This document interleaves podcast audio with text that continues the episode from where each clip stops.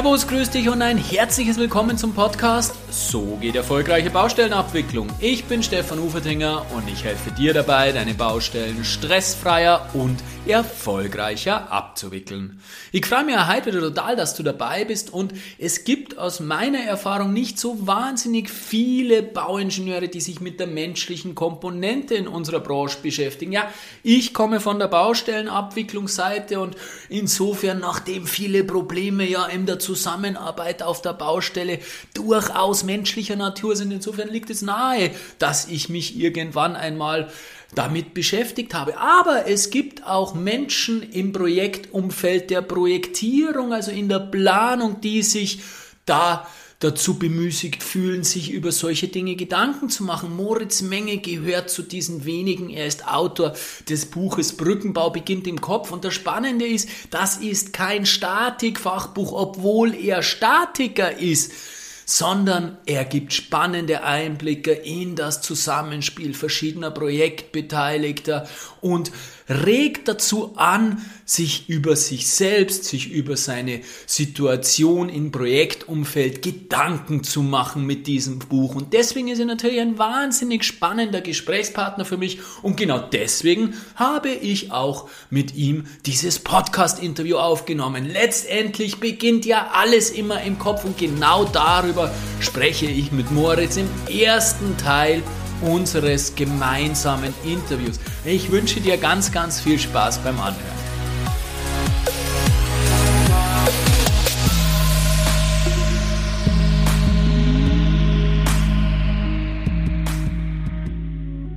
Persönlichkeitsentwicklung in der Baubranche kommt ja nicht so häufig vor und ich glaube, ich habe da auch etwas einen Stern dafür. Mir ist das auch ganz wichtig, dass das Hand in Hand geht und jemanden, dem das auch wichtig ist, der sitzt heute bei mir im Podcast zusammen. Den darf ich heute interviewen. Moritz Menge hat nämlich das Buch geschrieben. Brückenbau beginnt im Kopf. Also Brückenbau beginnt im Kopf. Persönlichkeitsentwicklung. Natürlich Moritz, ich darf dich recht herzlich in meinem Podcast begrüßen. Ja, hallo Stefan. Freut mich sehr, dass wir ins Gespräch kommen.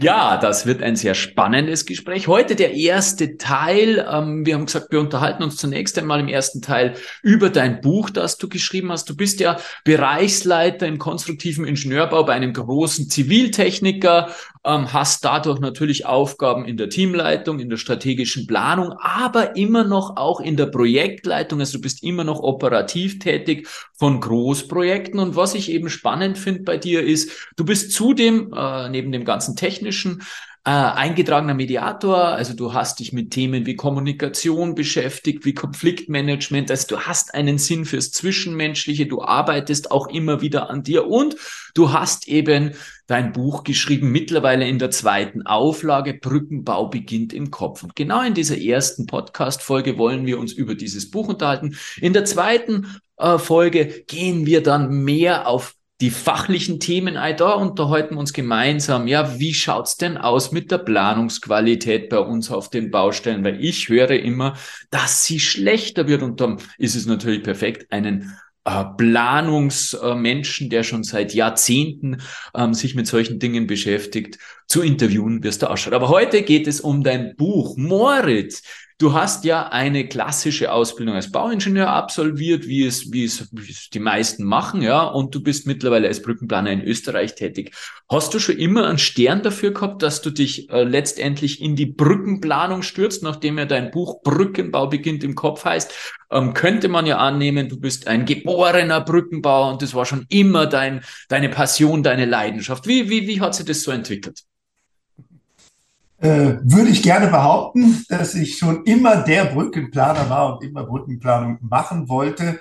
Ähm, gerade deswegen, weil ich ja jetzt auch, äh, wie du sagst, einen Stern dafür habe, Brücken nicht nur ähm, äh, physisch zu bauen und zu planen, sondern auch äh, metaphorisch immer wieder den, den Brückenbau mir auf die Fahne schreibe. Nein, aber in, in äh, Wirklichkeit bin ich in Umwegen zum Brückenbau gekommen. Ich habe äh, im Studium mich schon sehr gezielt für den konstruktiven Ingenieurbau ähm, entschieden, wobei damals aber noch unspezifisch, da ging es äh, äh, noch nicht so stark um Brücken, die habe ich natürlich auch gelernt und ich bin dann, wie gesagt, über Umwegen zum Brückenbau gekommen. Ich habe dann meine erste Anstellung damals noch in, in Deutschland äh, im Tunnelbau begonnen, habe dort äh, Planung äh, im Tunnelbau und Spezialtiefbau gelernt, auch teilweise ein bisschen örtliche Bauaufsicht äh, gemacht auf einer Großbaustelle und habe dann ähm, vor 18 Jahren mittlerweile äh, entschieden, nach Österreich äh, zu gehen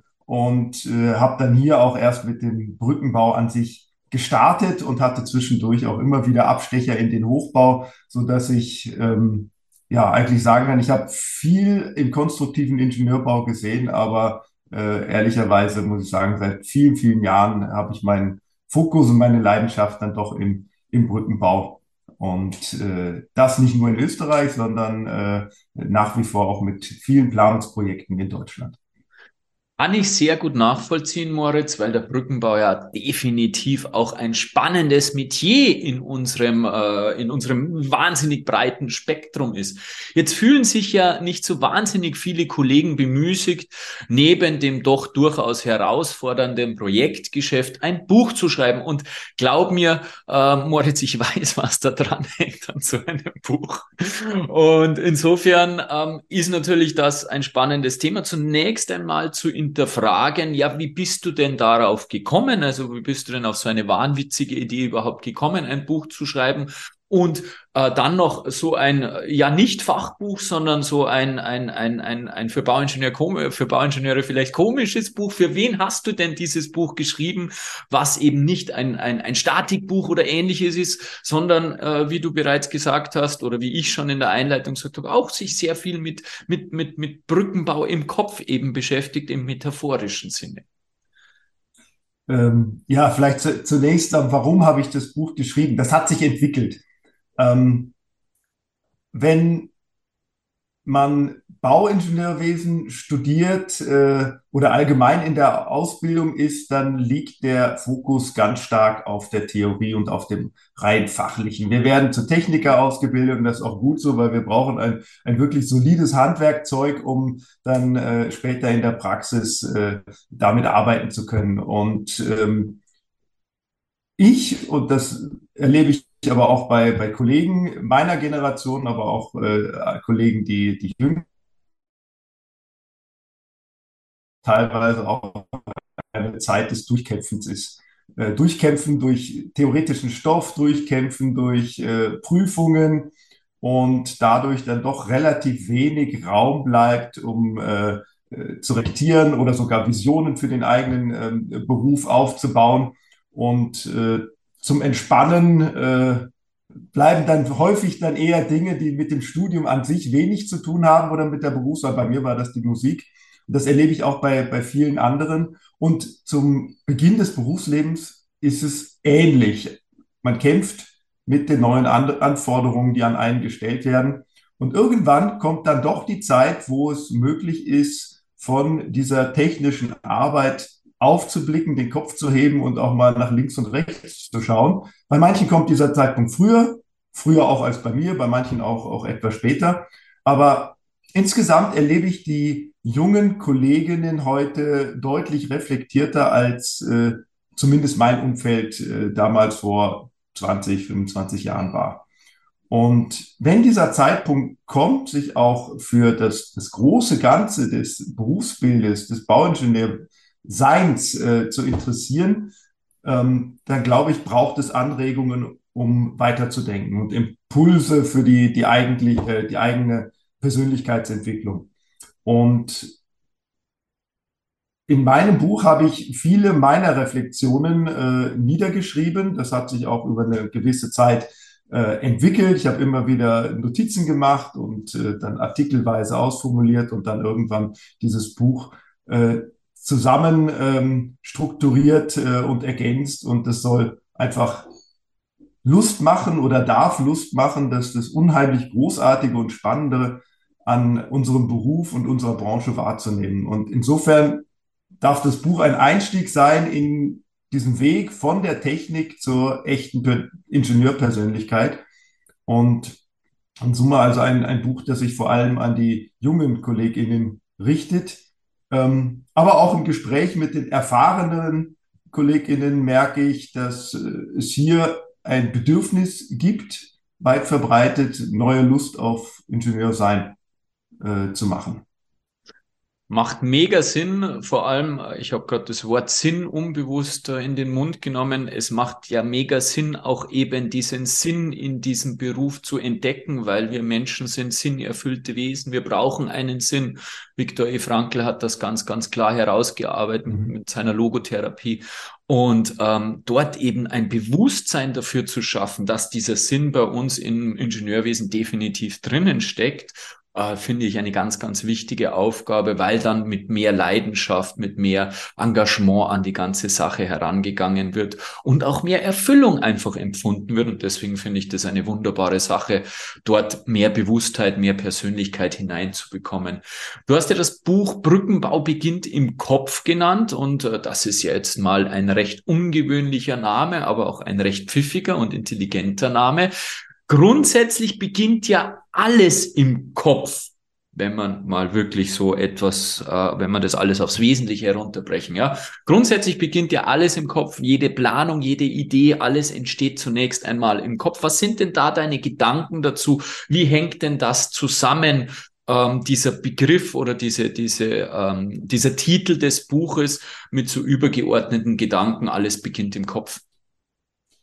Ähm, ja, zunächst mal ganz, ganz richtig, ist ein ungewöhnlicher Titel für ein Buch, äh, was sich an Bauingenieure richtet.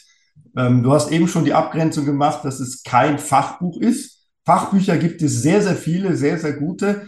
Ähm, und äh, das ist auch gar nicht da, wo ich äh, mit, mit höchster Expertise irgendwo noch einen, einen wissenschaftlichen Beitrag leisten könnte. Sachbücher allerdings gibt es doch relativ wenige, die sich konkret an uns in der Baubranche richten. Und das Sachbuch, das unterscheidet sich vor allem vom Fachbuch dadurch, dass es, ja, ich sag mal, leichter zu lesen ist, äh, nicht, er, nicht so stark erarbeitet werden muss, der Inhalt und dadurch auch, ich sag mal, unterhalten darf.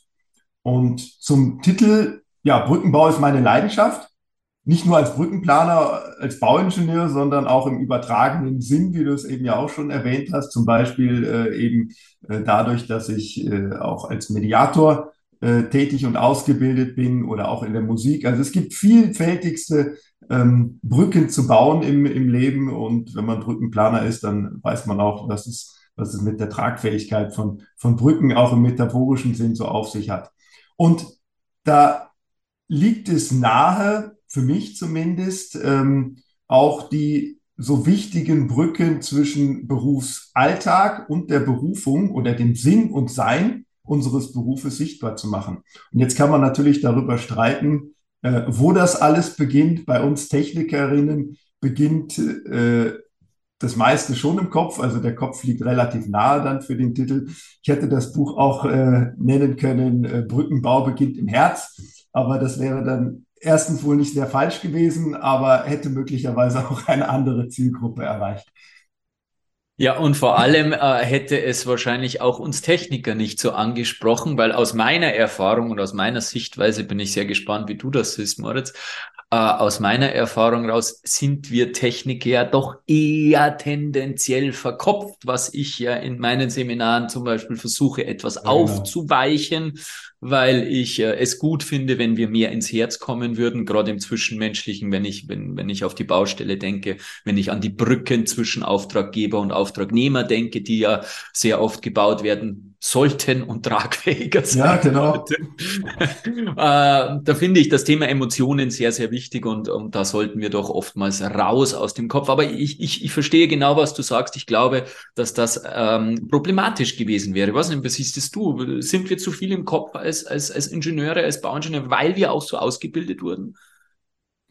Ähm, ich denke, es ist richtig, dass wir sehr, sehr viel mit dem Kopf arbeiten, weil wir ähm, ja, rationale Lösungen und Entscheidungen in, in der Planung, in der Ausführung treffen müssen. Und dafür braucht es Wissen. Und Wissen geht sehr viel über den Kopf. Aber es gibt auch noch einen zweiten Teil des Wissens und das ist der Bauch oder die Leidenschaft oder die Intuition oder die Erfahrung, was auch immer, ähm, die auch wieder auf einem Teil Wissen äh, basiert, aber vor allen Dingen auf dem Wissen, was funktioniert durch Erfahrungen, durch Routinen, ähm, oder eben das, was sich dann ähm, ja, in diesem Bauchgefühl irgendwo niederschlägt, welches äh, äh, ja letztlich auch gespeist wird durch, durch unser Wissen, aber eben vielleicht nicht das Wissen, was niedergeschrieben ist oder in irgendwelchen Formeln enthalten ist.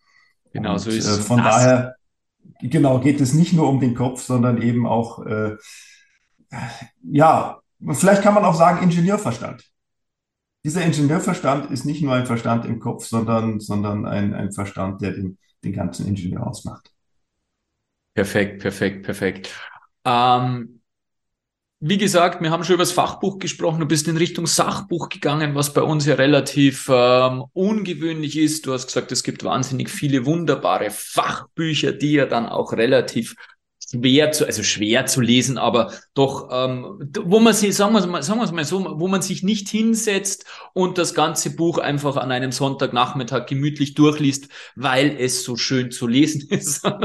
da sitzt man sich halt hin und äh, schaut gezielt einmal nach und ähm, schaut bestimmte Artikel nach. Deswegen finde ich es schön, dass äh, du ein Sachbuch geschrieben hast. Wie ist denn das so, äh, Sachbücher, wie, wie ist denn da der Markt so im, im, im Bauingenieurbereich? Bist du da überhaupt ein Novum oder haben wir da schon das ein oder andere, ähm, was es schon gibt?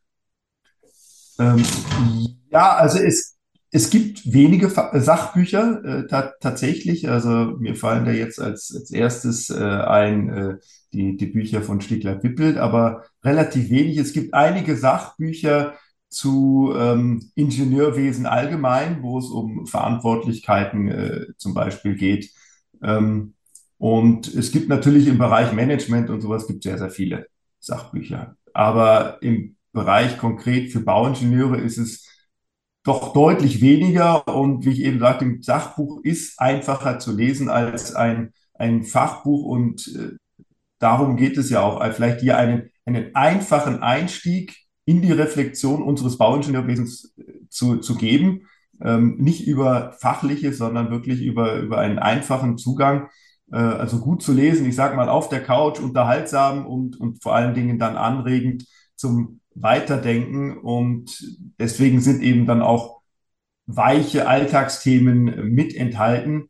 Und da gibt es tatsächlich relativ wenig ähm, äh, Material zum Lesen ähm, für speziell Bauingenieure. Also ich habe ja ein bisschen was zu erzählen als Bauingenieur und ähm, äh, das darf sich tatsächlich stark abgrenzen unserem harten Projektgeschäft, wo wir alle unter Druck stehen. Und da ist es zum Beispiel ein Aspekt, sich vor Augen zu führen, dass wir in ähm, unserer Branche eine weit verbreitete Besonderheit haben.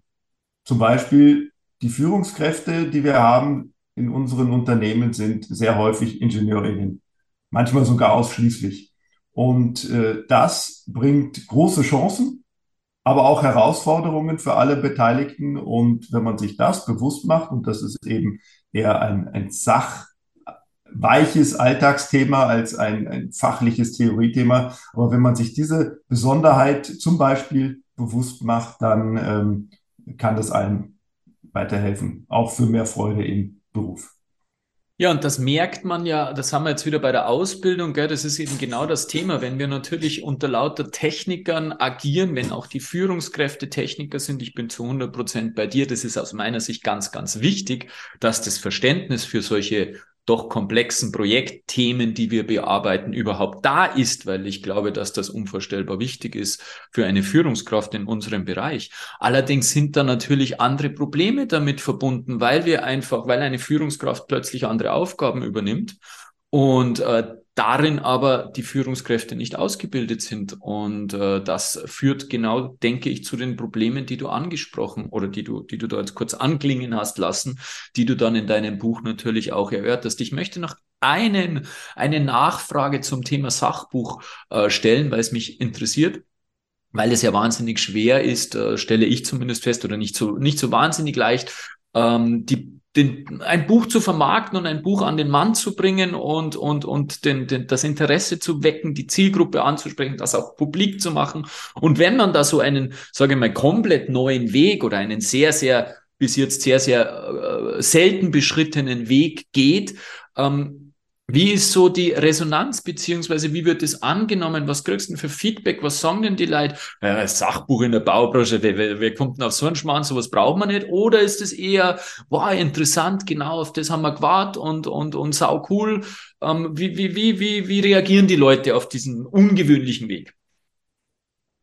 Ja, an, angefangen hat meine, ich sag mal, Vermarktung oder das äh, Einholen auch von, von Resonanz natürlich damit, dass ich einen Verlag äh, gesucht habe, der das Projekt mit mir macht. Und da hatte ich tatsächlich äh, das schöne Erlebnis, dass nicht nur eine positive Rückmeldung kam, sondern äh, zumindest äh, Gespräche geführt wurden, wie man das Projekt äh, abwickeln könnte mit, mit mehreren Verlagen. Und ich habe dann ähm, äh, Kontakt letztlich mit einem wunderbaren Lektor, Frieda Kumpf vom äh, Springer Nature Verlag, äh, gehabt, mit dem ich dann das Projekt auch umsetzen konnte. Und äh, im Gespräch mit ihm ist mir auch bestätigt worden, dass es tatsächlich in dieser Richtung kaum etwas am Markt gibt, dass es also hier auch eine, eine Nische gibt. Er hat mir aber auch schon ganz äh, früh deutlich gemacht äh, und hat natürlich auch recht damit behalten, dass ein solches Buch eine Nische abdeckt und insofern nicht in einer äh, großen Auflage von, ich sag mal, tausenden ähm, Exemplaren aufgelegt wird, sondern dass sich eher äh, im Verkauf im dreistelligen Bereich und äh, sowas ähm, dann über die Jahre summiert. Und äh, trotzdem bin ich natürlich den Weg gegangen, weil ich hier meine, meine Überzeugungen, Ideen und, und Erfahrungen ähm, teilen möchte. Und ja, inzwischen geht das, das Buch in die zweite Auflage. Das freut mich natürlich riesig und macht mir auch ein Stück weit stolz äh, und ähm, bestätigt eben auch, dass es schon hier einen, ähm, einen Markt gibt und die ähm, Resonanzen, die ich bekomme, du wirst es von deinem Buch wissen, äh, es sind nur wenige Prozent der, der Leser, die äh, mit einem Feedback äußern. Äh, allerdings habe ich das Glück, dass sich zumindest diejenigen äußern, äh, die etwas Positives aus dem Buch mitnehmen konnten. Äh, Gerade neulich habe ich mit einem Kollegin äh, gesprochen, die ähm, das Buch zum zweiten Mal gelesen hat und immer noch äh, auch Dinge mitnehmen konnte. Und das, das ist natürlich ein Ansporn, dann hier auch dran zu bleiben. Ja, sehr schön. Ja, es ist wirklich so, ähm, du bekommst dann nur Feedback von ganz, ganz wenigen. Das ist aber schön und ich glaube, das ist meistens so, dass die sich bemüßigt fühlen, die wirklich ähm, dieses, also die wirklich einen Gewinn daraus ziehen konnten und das ist dann doch was Feines. Ganz und dass genau, das ein ja. Nischenprodukt ist, ja, das ist halt nun mal so, das ist bei mir genauso und dass sich die Verkaufszahlen in dieser Größenordnung abspielen, damit werden wir wohl in unseren Nischen leben müssen. Also das ist nicht so das Thema.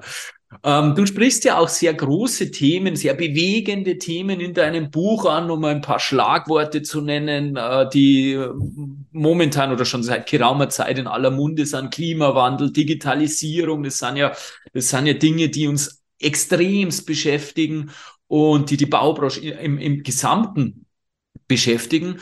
Was sind deine Learnings, die du, die du mitgeben möchtest bei diesen großen, übergeordneten äh, sozialpolitischen Themen? Was möchtest du dort dem Leser konkret mit auf den Weg geben? Beziehungsweise, das sind ja Themen, da kann man ja allein ein Buch dazu schreiben, ja. Ähm, wo, wo liegt da dein Fokus? Äh, wieder auf die Bewusstseinsschaffung oder, oder was sind da die Themen, auf die du in, im Speziellen raus möchtest? Ja, du hast jetzt als Beispiele gerade Digitalisierung oder Klimawandel ganz, ganz, ganz wichtig äh, äh, genannt. Ich habe mich dran gewagt, allerdings kann das Buch natürlich nur einen kleinen Einstieg in solche Themen geben, weil für wahr, diese, diese Themen, die füllen ja inzwischen auch ganze Bücherwände. Und ähm, beim Thema Nachhaltigkeit, da tut sich gerade einiges. Im Hochbau immer noch mehr als im Tiefbau.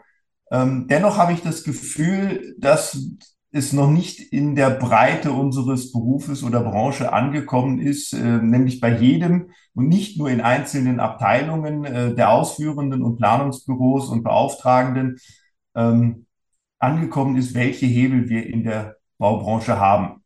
Zum Positiven und zum Negativen. Und da geht es mir zum Beispiel darum, einfach ein Bewusstsein zu schaffen, dass alle Beteiligten gerade in der Baubranche beruflich einen deutlich größeren CO2-Abdruck steuern können als privat.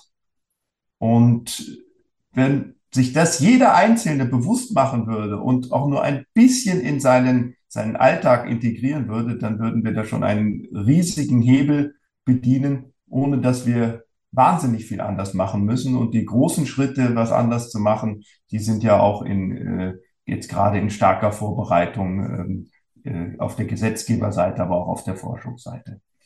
Und ja, und bei der Digitalisierung, die schreitet ja auch in unserer Branche mit großen Schritten voran, eine riesige Chance für die, für die Bauwelt, aber auch wiederum Herausforderung. Und da geht es mir in meinem kurzen Kapitel darum, ähm, auch ein, ein, ein Überzeugung dafür weiter zu transportieren, dass wir immer den Nutzen für das Projekt im Blick haben müssen.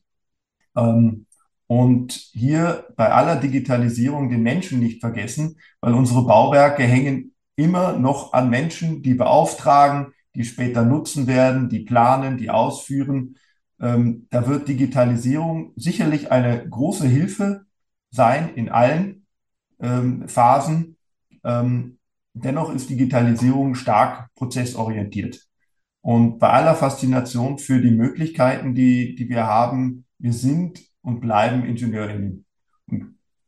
Ja, kurz, digitale Möglichkeiten in, in Planung und Ausführung können eine riesige Hilfe sein.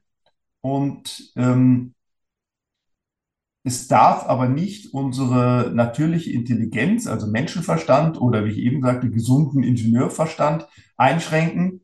Und trotzdem ist es unerlässlich, dass wir dranbleiben an der Entwicklung und äh, dafür versuche ich eben in meinem kurzen Kapitel Digitalisierung Anregungen zu geben, beides zu sehen, eben die Chancen und die Herausforderungen. Ja, unbedingt. Momentan, glaube ich, gibt es gerade in der Digitalisierung sehr, sehr viele Herausforderungen. Und du hast gesagt, wir müssen den Nutzen im, äh, fürs Projekt im Blick haben bei der Digitalisierung.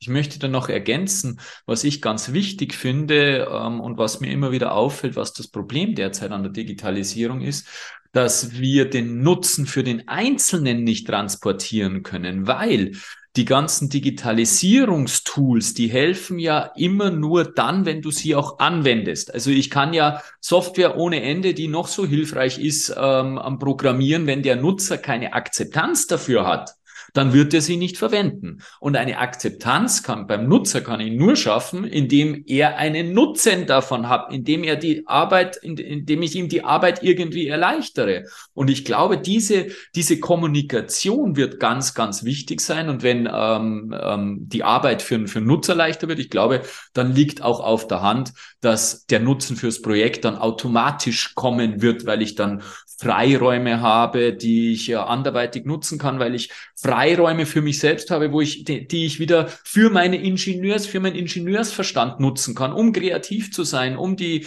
die, die äh, bessere Ideen voranzusetzen und nicht ständig unter Druck und unter Stress zu sein und keine guten Entscheidungen zu treffen. Oder wie siehst du das?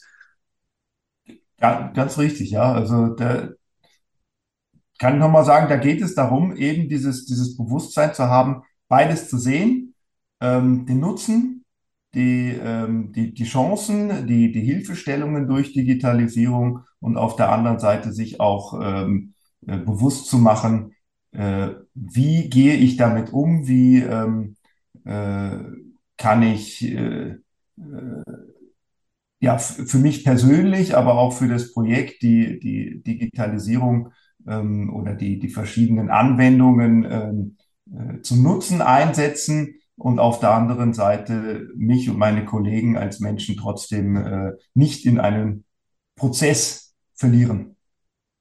Perfekt, genau um das geht es. Es geht um die Menschen, es geht immer um mich und meine Kollegen, es geht um den Stress, den ich gerade angesprochen habe. Und bei diesen großen Themen wie Digitalisierung, Nachhaltigkeit, Klimawandel etc., wie sie auch alle heißen, könnten ja solche kleinen, feinen Kapitel, die du in deinem Buch ja auch drinnen hast. Eines heißt Ingenieur sein mit Gelassenheit, was mir sehr, sehr gut gefällt.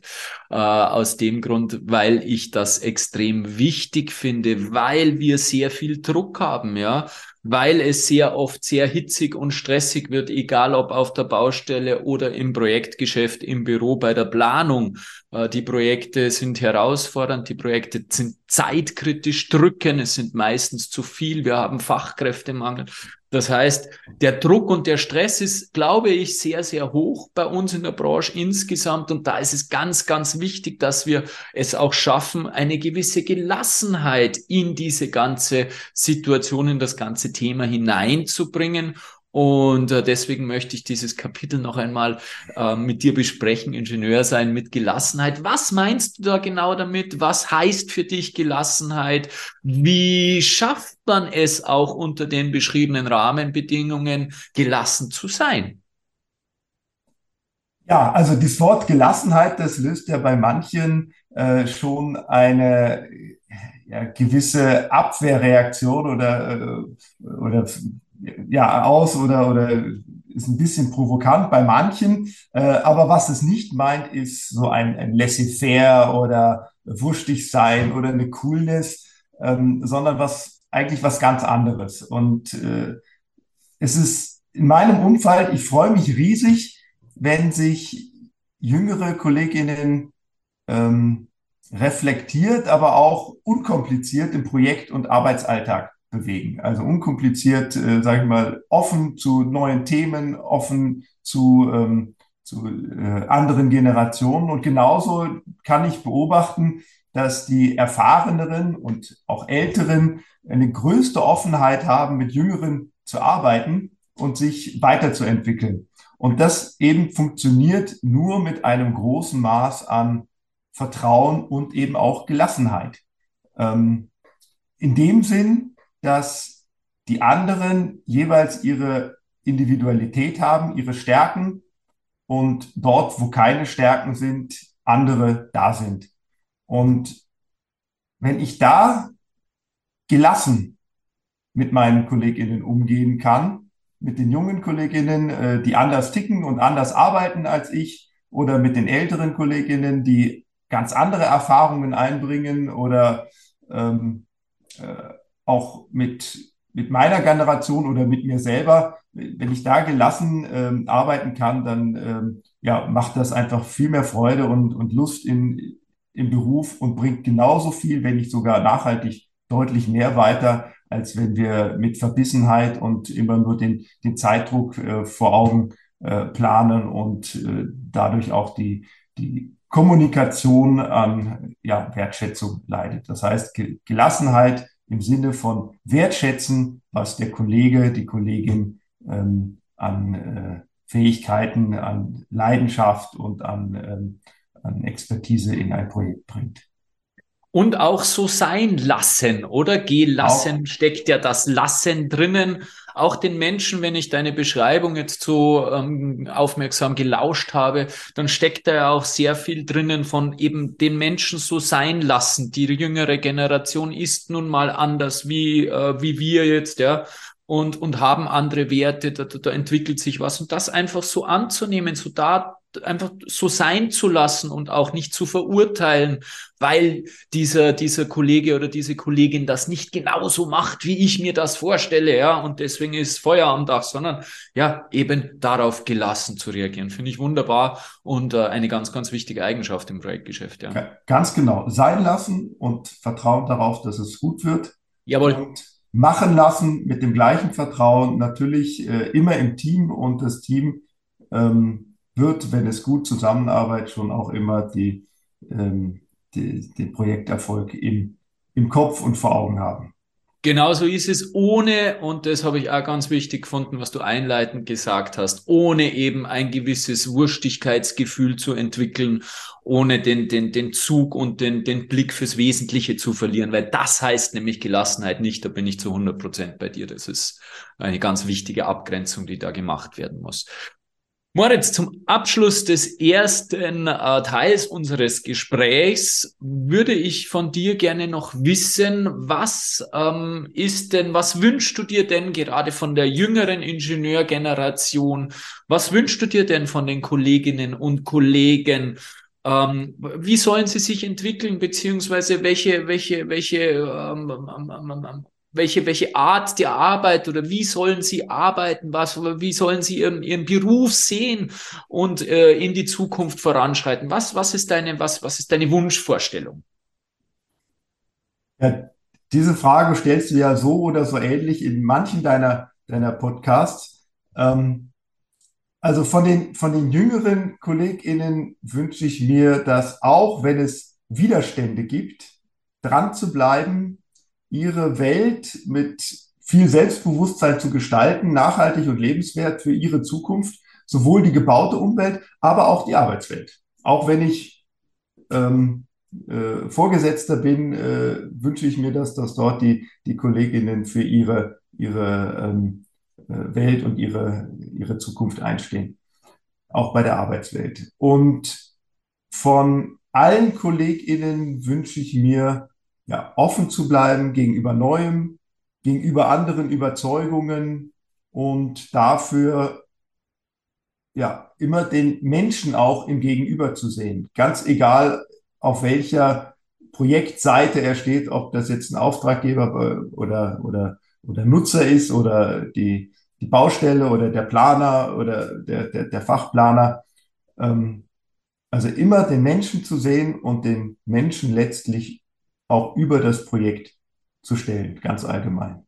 Wir bei Schemeta Consult versuchen da über das Gleichgewicht der Nachhaltigkeit das äh, zu erreichen und zu definieren, indem wir immer sagen, sozial, technisch, wirtschaftliche Nachhaltigkeit.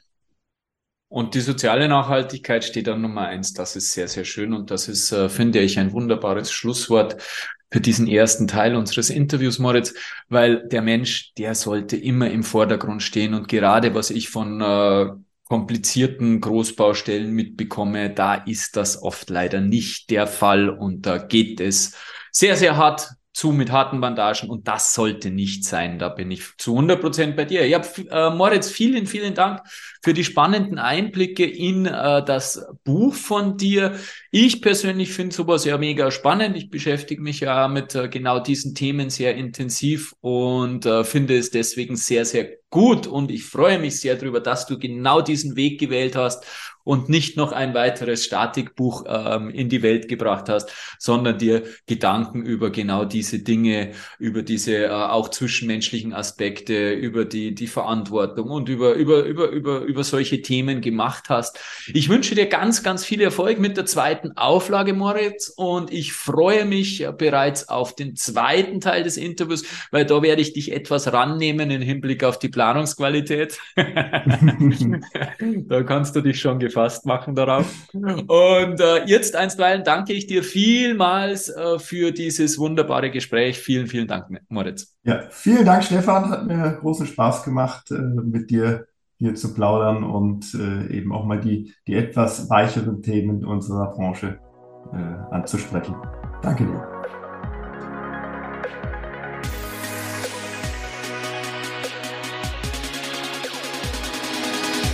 Moritz hat gesagt, er möchte zum Nachdenken, zum Reflektieren anregen und gerade junge Ingenieure ansprechen. Und wenn du junger Ingenieur bist, dann kann ich dir nur empfehlen, kauf dir das Buch von Moritz und reflektiere über diese Themen und du wirst sehen, du wirst dich massiv schneller weiterentwickeln. Ich wünsche dir ganz, ganz viel Spaß beim Lesen. Herzlichst dein Stefan Uberdinger.